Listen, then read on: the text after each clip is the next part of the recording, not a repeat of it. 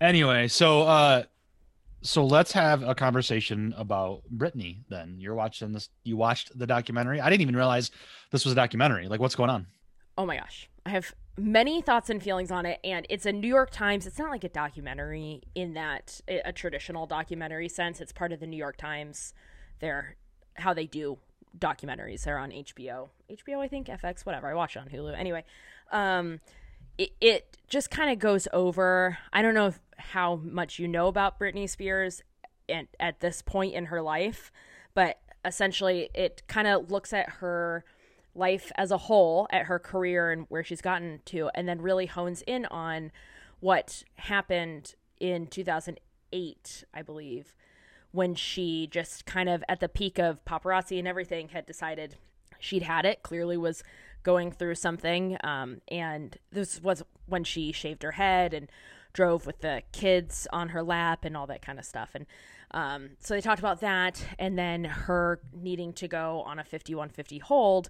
And since then has been in a conservatorship where her dad is the conservator for, for over a decade. In this decade, she has put out multiple albums, um, started a residency in Vegas, been on T V shows, all this kind of stuff, that stuff that she was not doing before. But now, suddenly, uh, she's been placed in a conservatorship because she has, the court has been convinced that she's not able to be, to take care of herself so much that somebody has to come in and decide every single thing for her.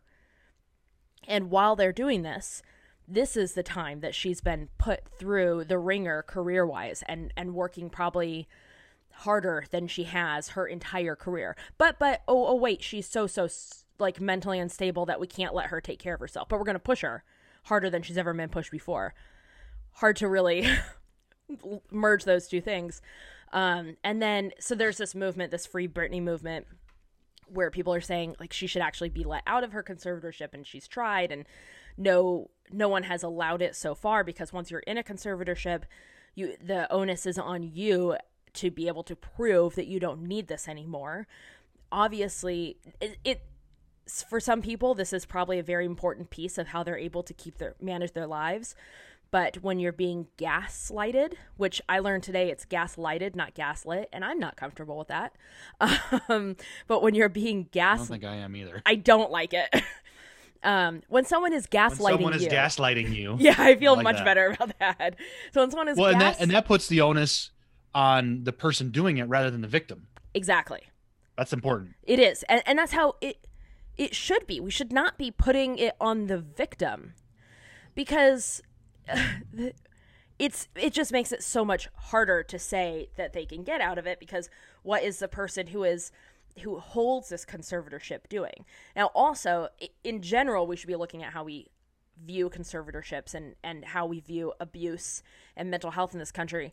But then when you tack on the fact that in her first residency in Vegas – I mean, just millions of, I think it, the number was something about a million dollars being deposited every single week into Britney's account, of which her father, who she, in, in this New York Times documentary, really didn't have much of a relationship with growing up, up until she needed a conservator. Um, he, he is making one point two million, or no, I'm sorry, one point two percent. Can't make one point two million off of a million. That'd be wild. Oh, okay. Um, one point two percent. That'd be Wall Street, but that, anyway. Yeah, that would be GameStop. Um, so I don't know. I just was watching it and like looking at it through a twenty twenty-one lens. There's so much to talk about in the way that we view mental health in this country, the way that we just don't listen to women in this country, because Britney said, I don't want my father. She, she, they interviewed a lawyer who met with Britney when all of this first started, when she was very clear, according to this lawyer. He said, I met with her at the beginning of this, and she was very clear with me and said, I know that I can't get, I can't escape the fact that I'm going to need to be under a conservatorship for a little while. I do not want my dad to be the one in charge. So she was obviously clear-headed enough to say, I know that I can't get out of this. So then why did a judge ignore her saying, I just don't want my dad to do it? I'm not saying I don't want this. I, I don't want it. maybe, but I, I have to have it. I don't want this man to have it. We don't listen to women. And then also, you know, they're, as they're showing her entire career, the way that she was hypersexualized from a young age, she's on Star Search and being asked, do you have a boyfriend? Well, she's six. So I don't know. Who cares? Like, and also, why are we asking? You, you just had this like tiny little petite powerhouse come in and just blow you away with talent. And that's what you ask her? Do you have a boyfriend? And then it just goes on and on and on. And they talk about her breakup with Justin Timberlake, and she gets all the blame for it because as a society, we have decided that this handsome white man gets away with literally everything. Everything. Um, and it's Super Bowl Sunday, so like, just a reminder, we have let Justin Timberlake off the hook for everything he has done. But Britney, they're showing all these interviews where they're asking her if she's a virgin. They're asking her why she would break Justin Timberlake's heart like that when he was the one that released the revenge song and revenge music video. Revenge music video. I just, and I wanted to get all of this out now because otherwise, you know, we're about to do an episode, and otherwise this episode will be all about Britney Spears because it, there is just so much to unpack. And I tweeted about this today, like, we did this to her. As a society, we did this to her. And then we continue to, even now, still kind of make fun of her a little bit and push back. She's the butt of jokes still to this day. And it just, there's a lot to unpack in everything dealing with her personally. And you know what, frankly, I'm also not comfortable with the Free Britney movement because it's a bunch of people. I'm not totally comfortable with it. It's a lot of people who don't know her personally, who feel like they have a, an emotional stake in where she is and, and what happens with her life, which is exactly how we got to this point in the first place.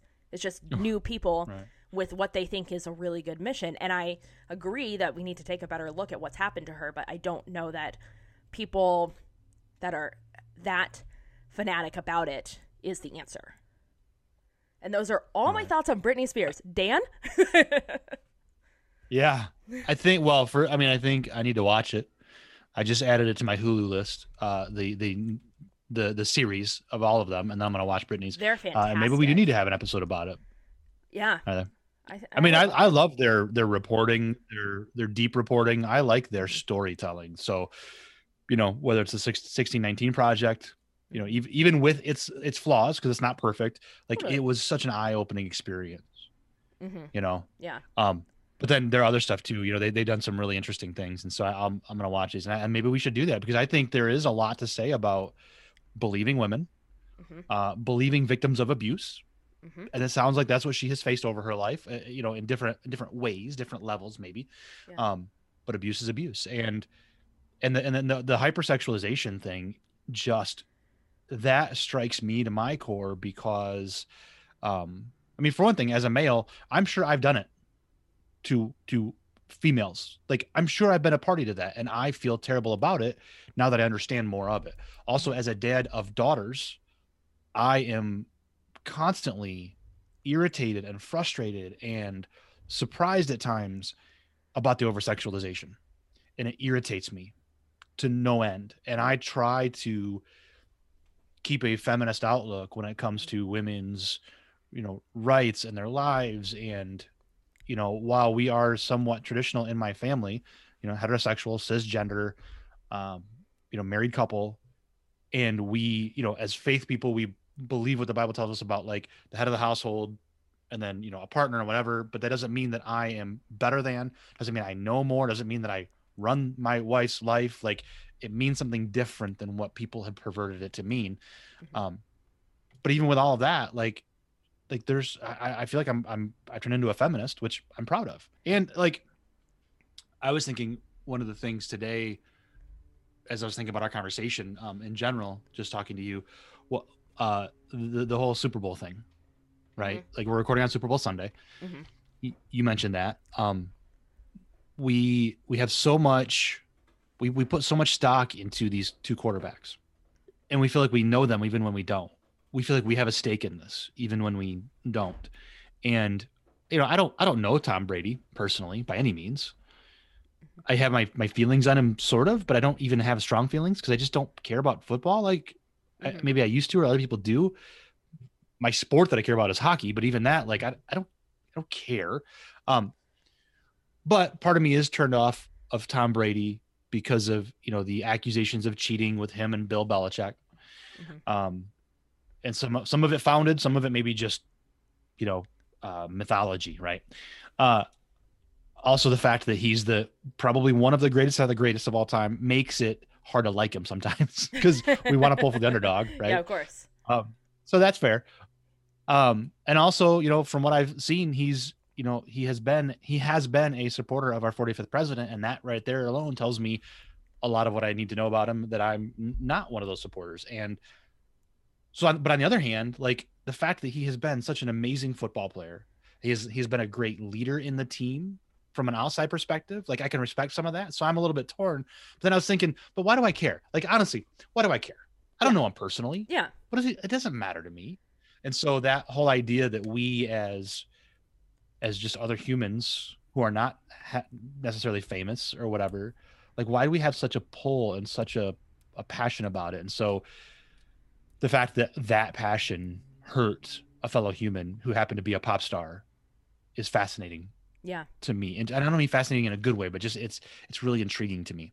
Um, so maybe we can we can do, have that conversation. Yeah.